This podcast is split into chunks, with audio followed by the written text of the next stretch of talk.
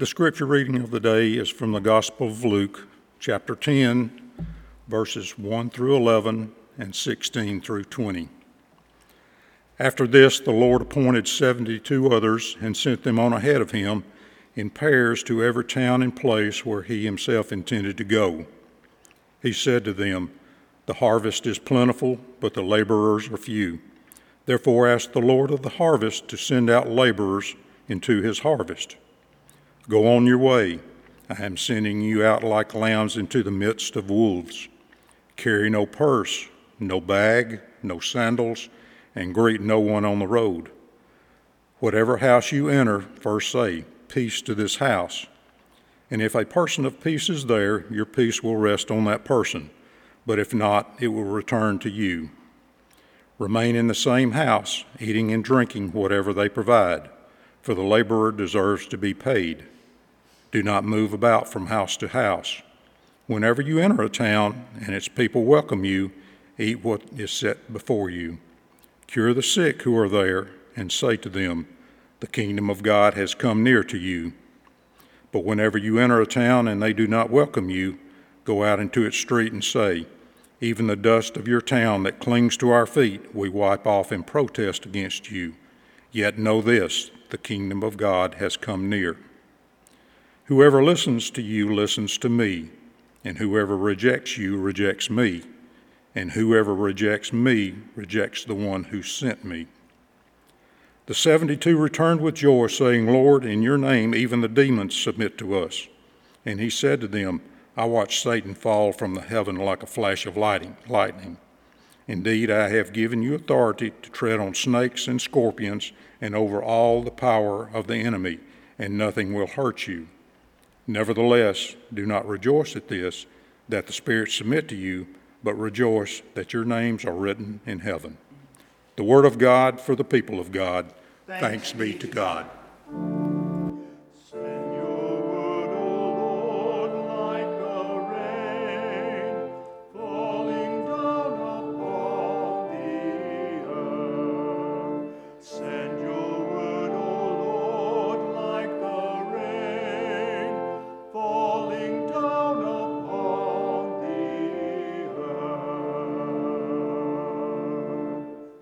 May be seated.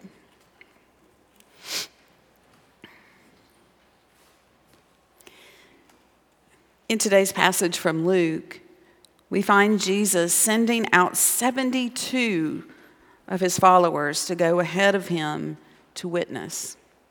Jesus tells them that the harvest is plentiful and is ready to be brought in, but there are few workers to gather it in. This is where you come in he's telling them, You are to go and to harvest for the Lord. Then he gives practical instructions to them about what to do when they are out in the field. Jesus says, When you find a place that is receptive of the peace you are bringing, stay there and eat what is set before you. We heard that Jesus told them to go and take nothing with them. They would have to rely on the people they were going to witness to to take care of their needs. They would have to rely on them. And he is sending these likely Jewish people out to a vast array of different communities, some of which probably did not follow Jewish eating customs. Jesus is saying, regardless, eat what is offered to you. Don't rock the boat over what is on the table. This is a time for making relationships. And a big part of how it was done then and is still done today is by participating in fellowship around the table. Fellowship is not furthered by refusing to eat what is provided, by nitpicking over cultural differences. Stay, eat, drink, be in relationship like Jesus did. Jesus says to heal the sick who are there. They would need to tend to the physical needs of the people they were witnessing to. If someone is hungry or sick or in need in any way, they are not going to be receptive to a gospel message that has no impact on those needs. Heal, feed, care for. Do the gospel like Jesus did. And Jesus says to tell the people, the kingdom of God has come near to you. They weren't going out just to do the gospel, they were going out to say the gospel too. They needed to tell the people while they were about the business of feeding the hungry, providing medicine to the sick, visiting the imprisoned. They needed to tell the people that the kingdom of God had come near. Preach, teach, proclaim, share the gospel like Jesus did. At the end of the passage, the 72 return to Jesus and report that they had had great success. They had even been able to expel demons. And Jesus says that he sees Satan falling from heaven as he hears them talk with joy in their voices of what they had done in his name. He says that they should be glad that the kingdom of God is near in this way as Satan is being defeated, but that they should really, really be rejoicing because their names are written in heaven. Earlier in the Gospel of Luke, we can also read how Jesus sent his 12 disciples out with very much the same instructions that we see here for the 72.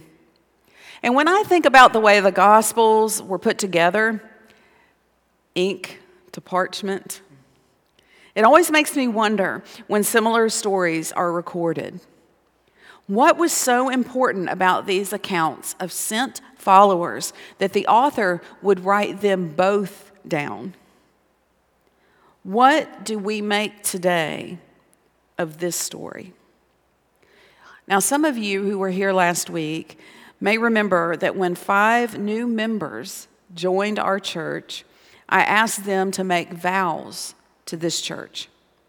Then we all renewed our own vows to the church as well. Now, the vows that are written in the hymnal are to serve, to participate, excuse me, participate in this congregation's ministries by our prayers, our presence, our gifts, and our service. But there is another vow that is not printed in the hymnal, but is part of church membership. Do you remember what I pointed out that we needed to add last week? witness.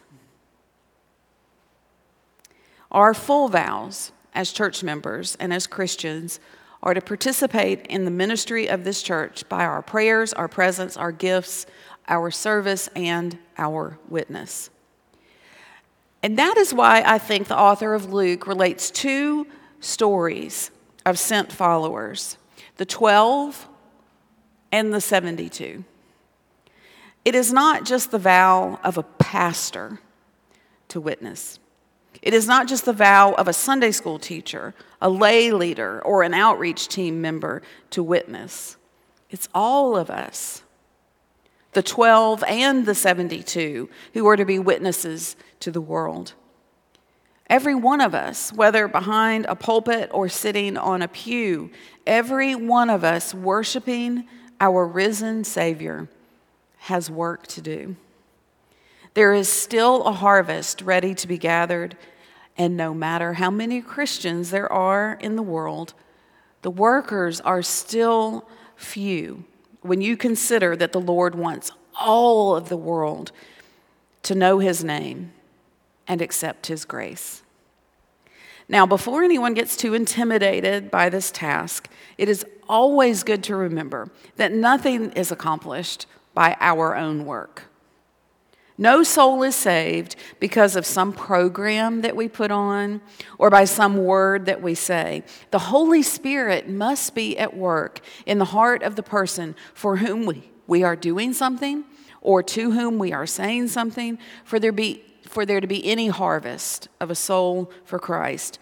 But God needs us to participate in the work.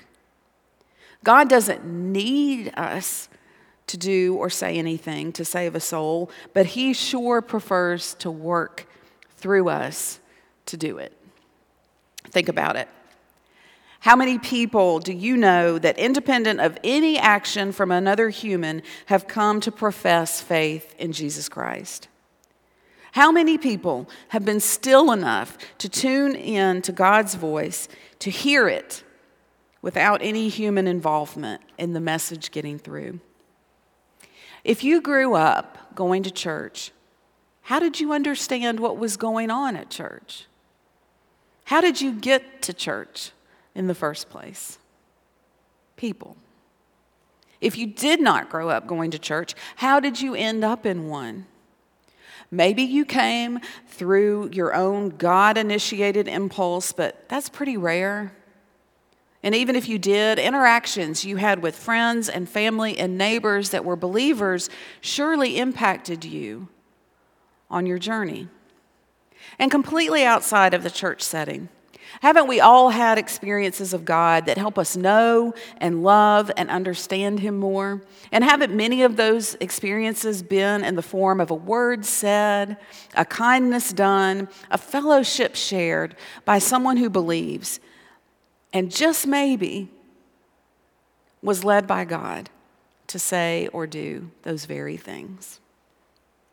We have a lot of work to do. And we may think we are not equipped for the work. We may think we don't know the scriptures well enough. We think that our stories are not big enough, compelling enough. Spiritual guide and author Sister Macrina Wiederkehr spoke to these doubting ways of our hearts in her book, A Tree Full of Angels.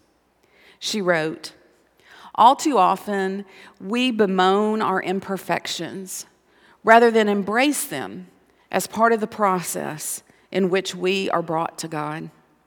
Cherished emptiness gives God space in which to work.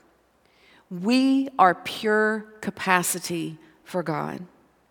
Let us not then take our littleness lightly. It is a wonderful grace, it is a gift to receive. At the same time, let us not get trapped in the confines of our littleness, but keep pushing on to claim our greatness.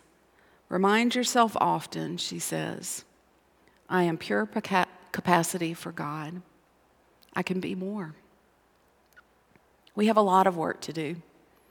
And when we think of ourselves the way God does, as those with pure capacity for His work, we find that there is nothing onerous or difficult about the task we have been given.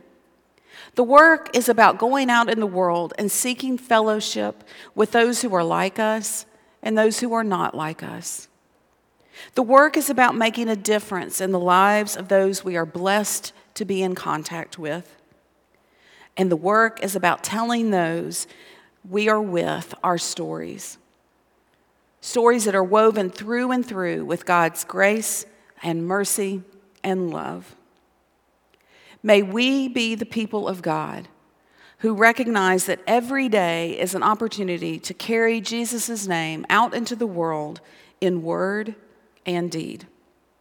May the Holy Spirit equip us for all of this work, and may the harvest be plentiful, that all names will be written in heaven, just as God desires.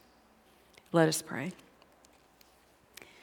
Merciful Heavenly Father, we feel so small and little, and we look out in the world, and all of the problems and troubles seem so big.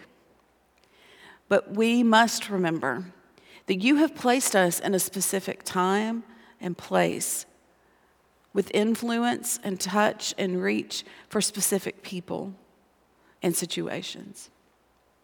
You have written a story, Lord, in us, a story that we can share we don't have to know scripture and verse. All we need to know is how we have experienced you and the difference it's made in our lives. Lord, help us to carry our story out into the world boldly and bravely, witnessing to them in word and deed, that they may know your name. In Jesus' name we pray. Amen.